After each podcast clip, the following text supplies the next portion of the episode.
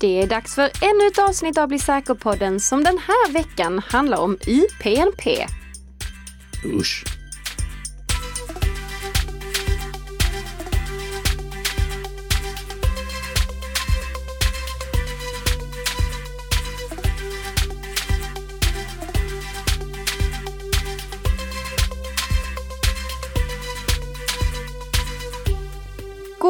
God morgon, Nikka. God morgon, god morgon, Tess. Och god morgon till alla våra lyssnare. Våra fantastiska lyssnare som varje fredagsmorgon rattar in den här podcasten och ger oss så fina recensioner som gör oss så glada. Ja, verkligen. Mm. Eh, förra veckan så slängde vi faktiskt ut en liten fråga till våra lyssnare. Precis, och det gjorde vi i den här podden som produceras i samarbete mellan Nikka Systems och Brevanto. Det, det stämmer, det ja. stämmer.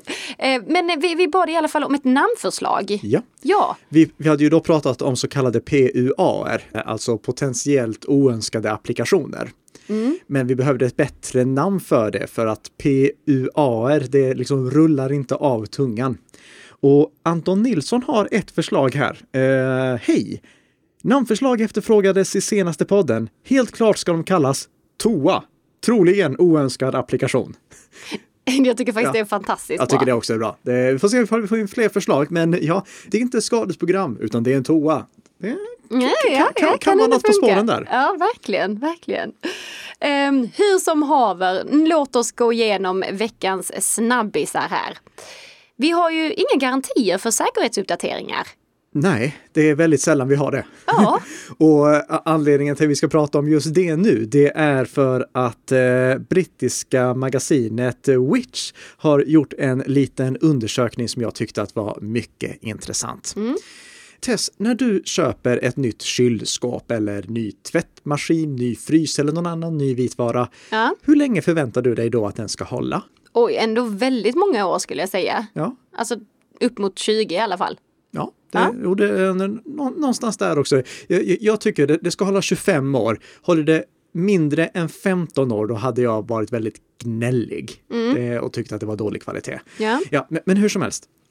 Genom åren så har ju vitvaror hållit betydligt längre än mobiltelefoner i alla fall. Absolut. Men nu har vi ju börjat få smarta vitvaror. Oh, just det, ja. Och det säger jag egentligen inte sådär jätteglatt, för smarta vitvaror, det innebär ju att vi också behöver ha uppdateringar till de vitvarorna om de ska hålla säkra. Mm. Om vi ska ha ett kylskåp som vi kan se innehållet i i mobilen oavsett var vi är, då behövs det någon webbtjänst, det behövs någonting som håller den webbtjänsten säker. Och detta är någonting du har nosat på nu då? Nej, det är inte jag som har Nej, nosat utan... på det, utan det, det är då det här brittiska, brittiska. magasinet. Mm. Men jag kan säga att om någon svensk, någon svensk magasin, till exempel Råd och Rön, host, host, eh, vill göra den här undersökningen och behöver lite hjälp med den, så är jag jättegärna behjälplig där i. Men i alla fall, de ställde då frågan till eh, de stora vitvarutillverkarna Bosch, Neff, Siemens, Hoover, L G, Miele, Samsung och Whirlpool. Mm. Eller till de som tillverkar de varumärkena. Jag tog varumärkena här istället för att det är lite lättare att, eh, att relatera till. Uh-huh. Och de, de frågade, hur länge tillhandahåller ni säkerhetsuppdateringar till de här vitvarorna? Och det var fel svar, kan jag säga, från nästan alla. Alltså? Samsung, de svarade minst två år. Nej. Och det är ju väldigt lite om man tänker på en vitvara som jag förväntar mig att ska hålla i tjugofem år. Ja, verkligen. Bosch, Neff och Siemens, de svarade väldigt underligt max tio år. Okej, okej. Så men absolut inte längre än tio, ja, det, det, men... det, det bryr jag mig inte tugga om. Jag vill inte veta hur länge ni som längst kommer tillhandahålla. Jag, jag vill veta hur länge ni som minst kommer tillhandahålla ja, säkerhetsuppdateringar för de här sakerna. De enda som svarade rätt, det var Miele som sa att de kommer tillhandahålla säkerhetsuppdateringar i tio år. Mm. Men ingen av de här vitvarutillverkarna hade en publicerad policy. Och det är ju någonting som jag hade krävt ifall jag köpte en vitvara som jag ska förlita mig på att fungerar inte bara som en traditionell vitvara utan också med den här smarta funktionaliteten. Om jag köper ett kylskåp som är smart eller uppkopplat på något sätt och jag vill dra nytta av de smarta funktionerna, då vill jag ha en garanti på hur länge säkerhetsuppdateringarna kommer att levereras till den. Och jag vill inte ha det angivet i antal år, utan jag vill ha ett slutdatum. För annars vet vi ju inte, okej, okay, räknar ni från att ni uppfann modellen eller från att ni producerade mitt exemplar eller från att mitt exemplar såldes. Mm. Så jag vill liksom ha ett, ett sista datum, precis som Google har med sina pixeltelefoner till exempel. Så det är någonting jag efterfrågar, men inte någonting som vi har. Så vad är då min rekommendation? Jo, om du köper en vitvara med en smart funktion i, räkna inte med att den smarta funktionen kommer funka.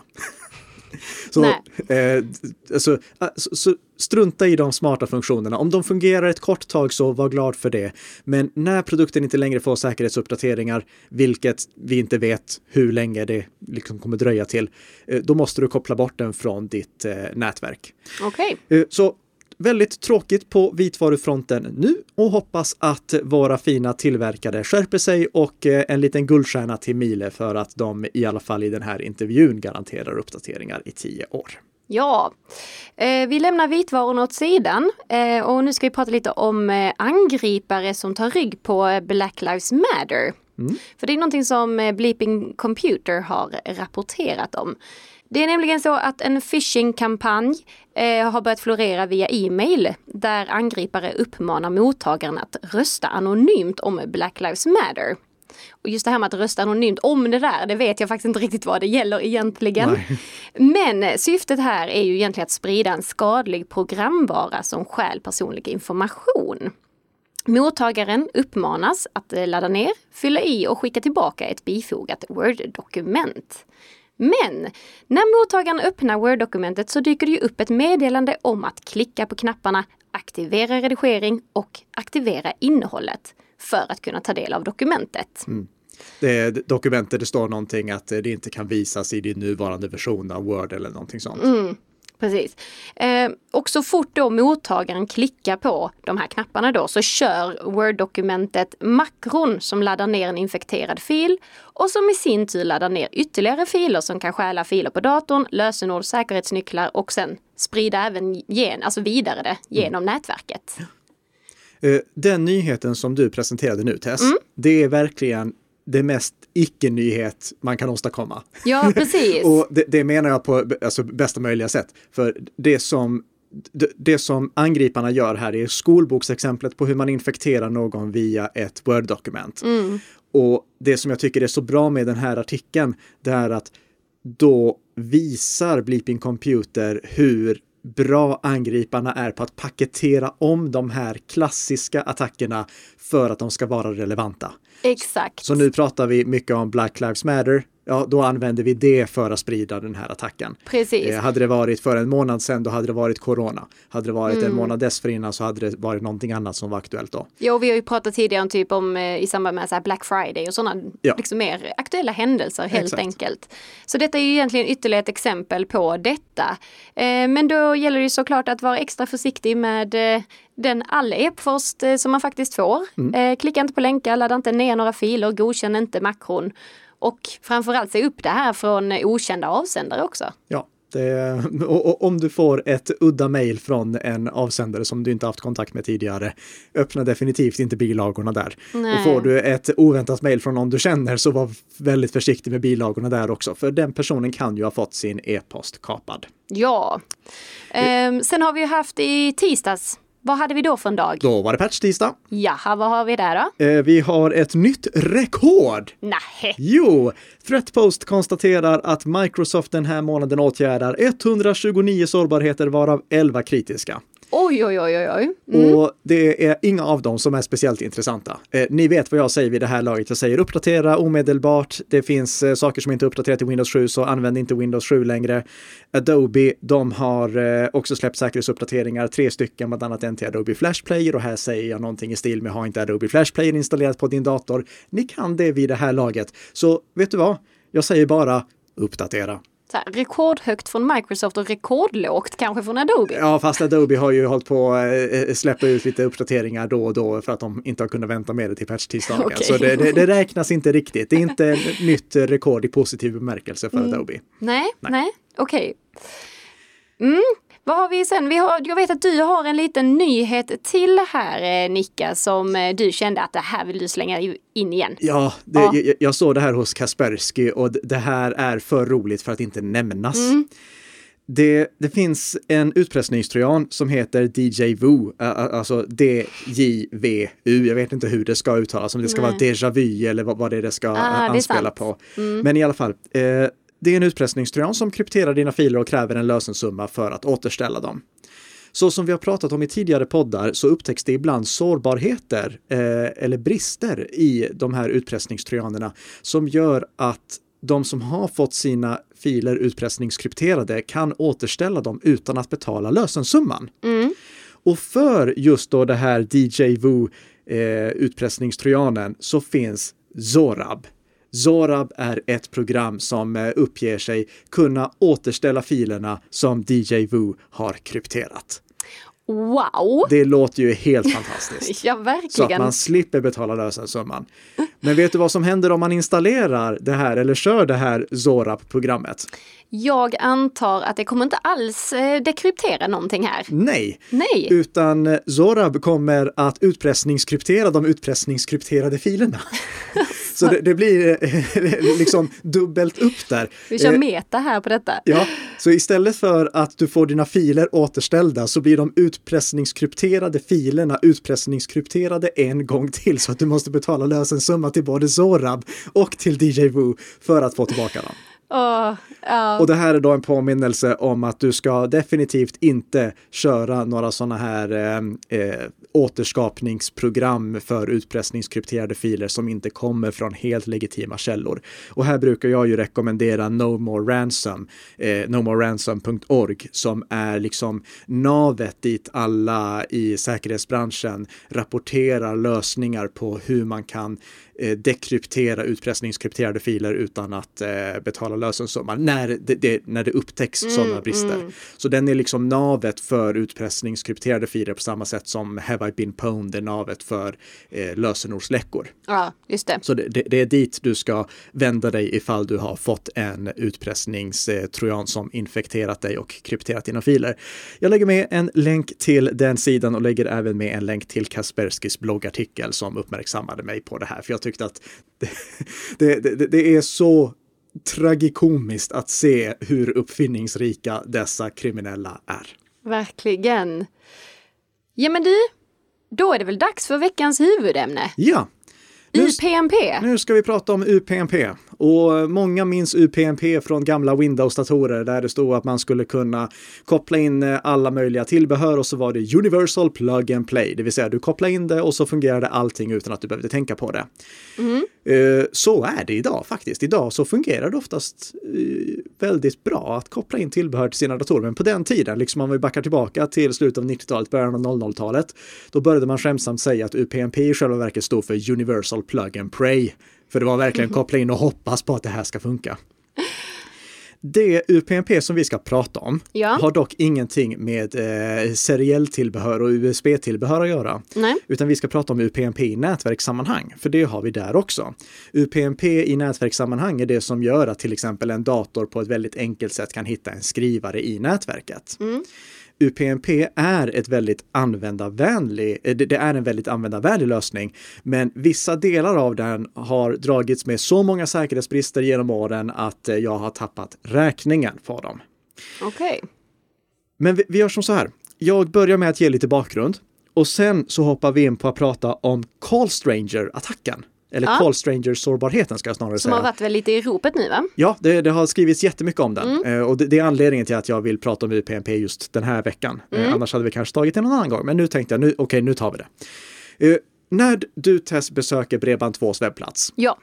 Då går du ju in, du öppnar din webbläsare och så skriver du vad i adressfältet? Eh, bredband två punkt com. Du skriver inte bredband två punkt com kolon fyrahundrafyrtiotre. Nej, det gör jag inte. Nej, men ni som lyssnar på den här podden, ni kan prova att skriva det eller nikkasystems punkt com kolon fyrahundrafyrtiotre eller valfri annan webbplats som stöder säkra anslutningar kolon fyrahundrafyrtiotre.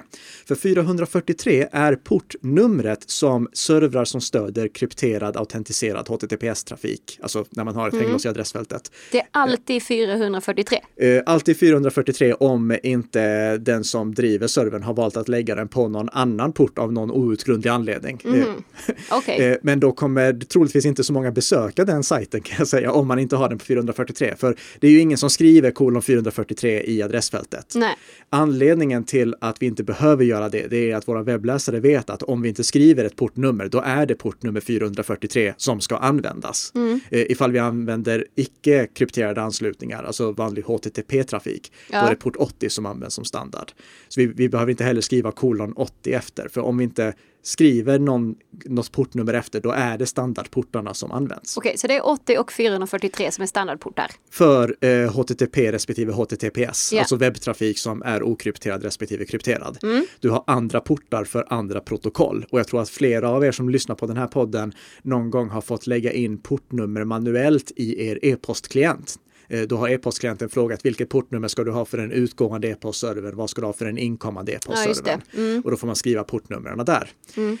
När du vill drifta din egen server så behöver du tänka på det här. Normalt sett som slutanvändare behöver du inte tänka på det vanligtvis, men när du vill driva din egen server då behöver du tänka på det. För låt oss säga att du har en N A S hemma, en nätverkslagringshårddisk. Ja. Du har den hemma och du vill kunna ansluta till den över internet. Mm. Då ligger den ju bakom din router och bakom din routers brandvägg. Just det.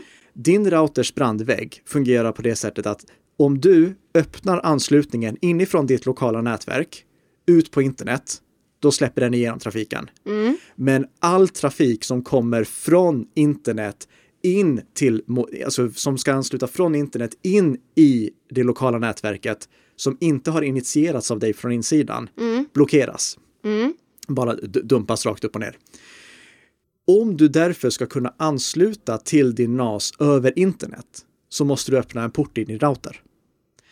Och om vi tar min Synology N A S till exempel, för att den ska fungera med allt det som jag vill ha så måste jag öppna port nummer åttio, port nummer fyrahundrafyrtiotre, port nummer femtusen och port nummer femtusen ett i min router. Så att när någon ansluter på någon av de portarna till mitt lokala nätverk över internet så släpper routern igenom trafiken in till N A Sen. Mm-hmm. Hur gör jag det? Så hur öppnar jag portarna? Jo, då loggar jag in i min routers webbgränssnitt mm. med användarnamn och lösenord och eh, går till portvidarebefordran eller virtuella servrar. Lägger in I P-adressen för min N A S och lägger in vilka portar som ska vidarebefordras till den. Och så trycker jag på spara. Sen funkar det. Bra. Mm-hmm. Det här låter, tror jag, inte för speciellt många som väldigt användarvänligt. Nej, det låter krångligt. Ja, mm. eh, kanske någonting som den som vill drifta sin egen N A S löser. Mm. Men det är fler gånger som man behöver öppna en port i sin router. Till exempel eh, Xbox One behövde öppna portar i routern för att vissa spel skulle funka. Mm. Och det är ju inte alla som sitter och spelar Xbox-spel som vill hålla på och konfigurera sin router. Nej. Men då var det som så att någon briljant person kom på att man kan ju använda U P n P för att lösa liksom N A T-korsning, att, att eh, få anslutningar till att korsa brandväggen i din router. Mm-hmm. Så n- någon kom på att om man har en U P n P-kompatibel spelkonsol eller skrivare eller vad det nu än är och en U P n P-kompatibel router, då kan enheten i det lokala nätverket säga till routern, jag vill att de här portarna öppnas till mig. Och då svarar routern, okidoki. Och så är de öppna. Det... Alltså istället för allt det här som jag sa att man skulle ja. göra, undersöka vilka portar och lägga in dem, så tar eh, din eh, enhet i det lokala nätverket och gör det här helt själv. Alltså det låter ju smidigt, men det låter ju också lite... För ja, enkelt, eller? Ja, och kan säga anledningen till att det inte är säkerhetsmässig katastrof. För mm. lägg märke till, jag sa inte att du skulle ange något lösenord eller något nej, sånt, utan nej, allt nej, det här körs per automatik. Eh, anledningen till att det är, inte är katastrof, det är att enheten som öppnar porten i routern måste vara inne i ditt lokala nätverk. Mm, okej. Okay. Så det, det skyddas på så sätt av det. Du, du måste ha någonting skadligt i ditt lokala nätverk för att eh, någonting ska kunna missbrukas, om inte någonting sker av misstag. Mm. Eller det upptäcks säkerhetsbrister. Och vi har som sagt upptäckt säkerhetsbrister så att det heter duga när det kommer till det här med U P N P. Eh, nu senast som jag minns att vi pratade om det, jag vet inte om det var i den här podden eller om det var någon annan, men när eh, Eh, PewDiePie och T-Series, de här två YouTube-kanalerna, eh, konkurrerade om vilken som skulle vara störst. Mm. Då var det några som hejade på PewDiePie som eh, tog och chromecastade videobudskap till massa personers tv-apparater. Men eh, hur funkar det? Jo, för att det fanns en sårbarhet i U P N P så de kunde så de kunde gå förbi alla brandväggar och problem som annars. Så då behövde man inte heller sitta i nätverket? Nej. Då? Aha. Inte så bra. Nej. Nej. Så det, det är av den anledningen som jag rekommenderar att man ska stänga av U P N P i sin router. Mm. Och det gör man genom att logga in i dess webbgränssnitt och stänga av funktionen som heter U P N P där. Men det kan dock innebära att man får problem med att spela Xbox-spel eller någonting liknande. Då måste man lägga in den här konfigurationen manuellt. Okay. Så där får man väga säkerhet mot användarvänlighet. Mm. Varför nämner jag allt det här? Jo, för att det har upptäckts en ny sårbarhet i U P N P. Call Stranger. Call Stranger. Och vad betyder Call Stranger? Jo, det betyder ju att eh, ropa på eller ringa till någon eh, obekant. Mm. Och det är faktiskt det man kan använda U P N P till. Eh, den här Call Stranger-sårbarheten har det skrivits ganska mycket om i internationell press. Men efter att jag har läst igenom rapporten så tycker jag inte att det här verkar speciellt allvarligt. Okay. Inte någonting som man behöver skydda sig mot, mer än man behöver skydda sig mot vanliga U P N P-problem. Det som Call Stranger-rapporten börjar med, det, det, att det står så här. The Call Stranger vulnerability that is found in billions of U P N P devices can be used to exfiltrate data, scan your networks or even cause your network to participate in a distributed denial of service attack. Det låter ju inte alls bra. Det låter inte alls bra, men nej, det är inte så allvarligt som det låter. Uh, vill du utveckla? Ja, det vill jag. Jag funderar bara på vilken ände jag ska börja. Vi börjar med att prata om hemanvändare. Vad innebär det här för en normal hemanvändare? Ja. Det innebär att om du har en U P N P-enhet direkt ansluten till internet, mm, vilket du ald- aldrig ska ha under några som helst omständigheter. Okay. U P N P ska bara användas i lokala nätverk. Det ska inte användas ute på internet. Mm. Men eh, jag tog och sökte lite efter hur många sådana här U P N P-enheter som fanns direkt exponerade mot internet i Sverige. Och eh, för närvarande så här på torsdags eftermiddag när vi spelar in så är det tjugofyra tusen åttahundratjugosex stycken. Det är ju många. Det är många. Ja. Det, det borde vara noll. Mm. De skulle en angripare kunna missbruka för att utföra en så kallad förstärkt överbelastningsattack. En överbelastningsattack som vi har pratat om tidigare, det är ju när massa anslutningar går till en webbplats samtidigt för att den inte ska kunna ta emot fler anslutningar och därför blir oåtkomlig. Mm. En förstärkt överbelastningsattack innebär att angriparen inte behöver skicka lika mycket data som servern tar emot. Ja. Vilket kan låta lite konstigt. Varifrån kommer den datan då? Jo, eh, angriparen skickar lite data till någonting. Vilket kan vara till exempel en D N S-server eller en tidsserver. Mm. Eller en publikt exponerad U P N P-enhet. Till exempel en skrivare eller någonting sånt. Mm. Då kommer eh, den U P N P-enheten tack vare eller på grund av den här eh, Call Stranger-sårbarheten att skicka vidare massa data till den servern som angriparen säger att det ska skickas data till. Mm. Så angriparen skickar lite data till den sårbara U P N P-enheten och den sårbara U P N P-enheten skickar massvis med data till servern som angriparen vill slå ut.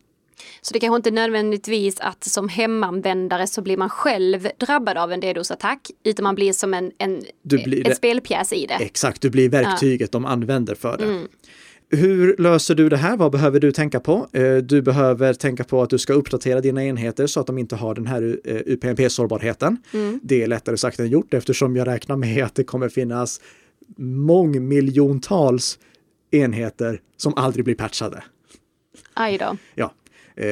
Men Du kan lösa det på ett annat sätt. Ha inte saker inkopplade till, ditt, till din internetuppkoppling via en vanlig switch, utan ha allting bakom din router. Mm. Problemlöst. Okej. Okay. Ja. Så för hemanvändare, behöver ni oroa er för Call Stranger att era enheter används i överbelastningsattacker? I det här fallet nej, inte än så länge i alla fall. Det är om vi upptäcker några fler problem som är relaterade till det här. Mm. Hur är det på företag då? Ja, där har det ju skrivits desto mer i och med att då kan den här sårbarheten användas för dataexfiltrering. Alltså för en angripare att få ut data ur ett företagsnätverk. Mm. Men det är inte heller så allvarligt som det låter. För det förutsätter att angriparna redan har en infekterad enhet i det lokala nätverket.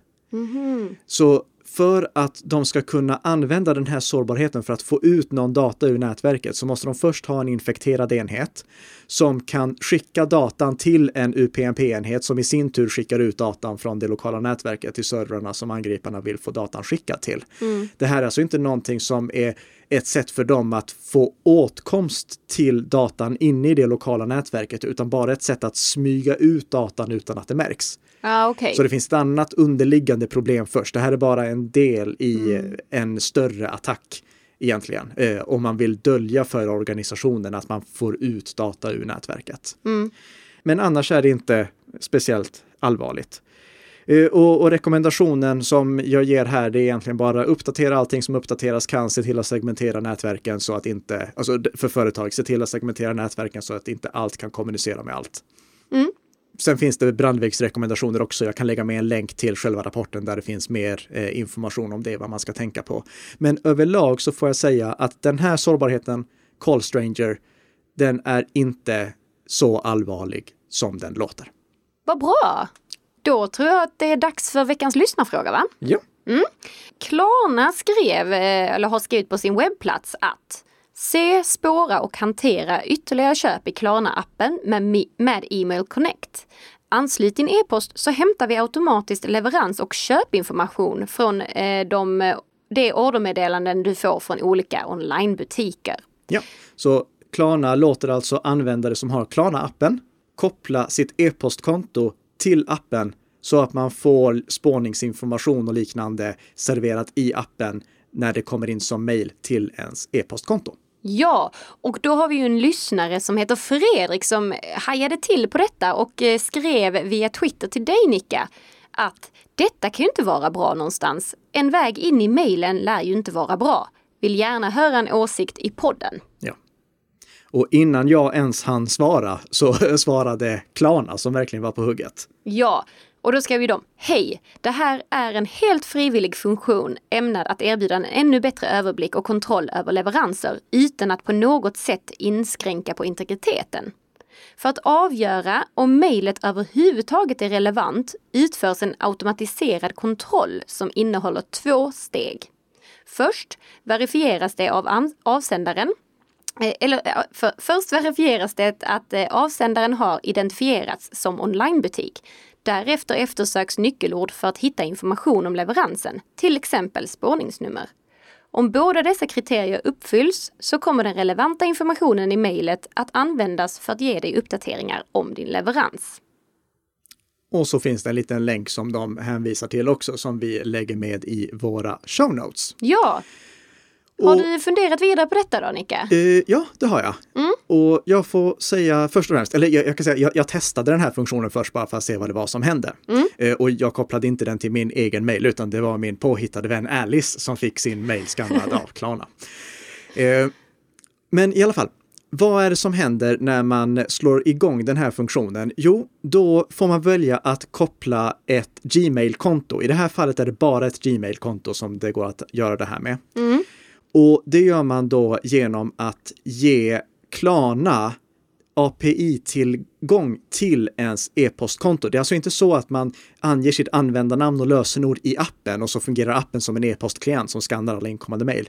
Utan Klarna får via de krokar som Gmail erbjuder möjlighet att skanna ens inkorg utan att ha ens användarnamn och lösenord. Man bara beviljar Klarna åtkomst som en tredjepartsapp. Mm-hmm, okay. Och det här är ju bra för om det hade varit så att man gav användarnamn och lösenord direkt till Klarna så hade det här varit totalt mm. vansinnigt. Men får Men, de ändå full insyn i mejlen? De har ju själva byggt ett system så att de inte ska få det. Mm. Men i praktiken så kan inte vi kontrollera att det är så. Okay. Så de skulle kunna göra vad som helst. Mm. Men eh, de har ju själva byggt det för sin egen skull också, så att inte de ska ha åtkomst till massa känslig information. Mm. Men det, det, det är i alla fall ett litet plus där. Och de kommer bygga den här lösningen också för Outlook och för Yahoo Mail. Båda de systemen har också sådana här krokar de kan använda. Mm. Men det går inte för Klarna att erbjuda den här tjänsten till vilken e-posttjänst som helst, eftersom eh, de inte vill ha användarnamn och lösenord och logga in därigenom, utan de vill mm. dra nytta av de här krokarna. Ja, ja, ja. Om du vill se vilka olika tredjepartstjänster som idag har anslutning till din eh, till ditt Gmail-konto, så finns det en bra översikt i dina Gmail-inställningar för ditt Google-konto. Jag lägger med en bild på hur det ser ut i våra show notes också. Men ja, jag, jag får säga, det här är inte katastrof, det, det som de har byggt. Okay. Skulle jag själv använda den här funktionen? Aldrig i livet. Det skulle inte falla mig in att ge någon annan åtkomst till min mail, oavsett om det vore för att ge mig leveransaviseringar eller eh, en liknande sak. Jag har sett att det finns eh, tjänster som skannar igenom ens mail för att klicka på alla sådana här unsubscribe-länkar så att man blir av med nyhetsbrev. Ge, jag hade aldrig någonsin gett någon annan tillgång till det absolut viktigaste, känsligaste kontot jag har. Nej. Under några som helst omständigheter. Men det är inte alla som är som jag. Nej. Så om man inte tycker att det här är galet mm. och man ser en vinning av det, så visst kan du använda det. Jag hade dock rekommenderat att du i så fall skapar ett separat e-postkonto och skickar alla dina eh, liksom leveransaviseringar mm. dit. Så du ställer in det som ditt dedikerade konto för det här ändamålet, så att du inte får något annat dit. Eh, och, men ja, det, du får göra som du vill. Jag hade inte använt den här tjänsten, men jag kan säga att det, det är inte heller helt galet. Det, som, det, det, det är inte vansinnigt det som de erbjuder. Nej. Spännande. Ja. Eh, men ja, nu har ju klockan tickat iväg här som vanligt, Nikka. Vad lämpligt, för att när jag kollar här i OneNote uh-huh. så har jag inte heller fler saker som vi ska gå igenom den här veckan. Nej, det var slut på podden alltså. Precis, men jag ser att sen scrollar jag lite längre ner, då kommer jag till avsnitt sjuttiotre som vi släpper nästa fredag. Och det vill du självfallet inte missa, så prenumerera på den här podden, så får du varje vecka, varenda fredagsmorgon, en liten ny Bli Säker-podd som gör dig lite säkrare för varje vecka som går. Tack så jättemycket för att du har lyssnat. Tack, tack!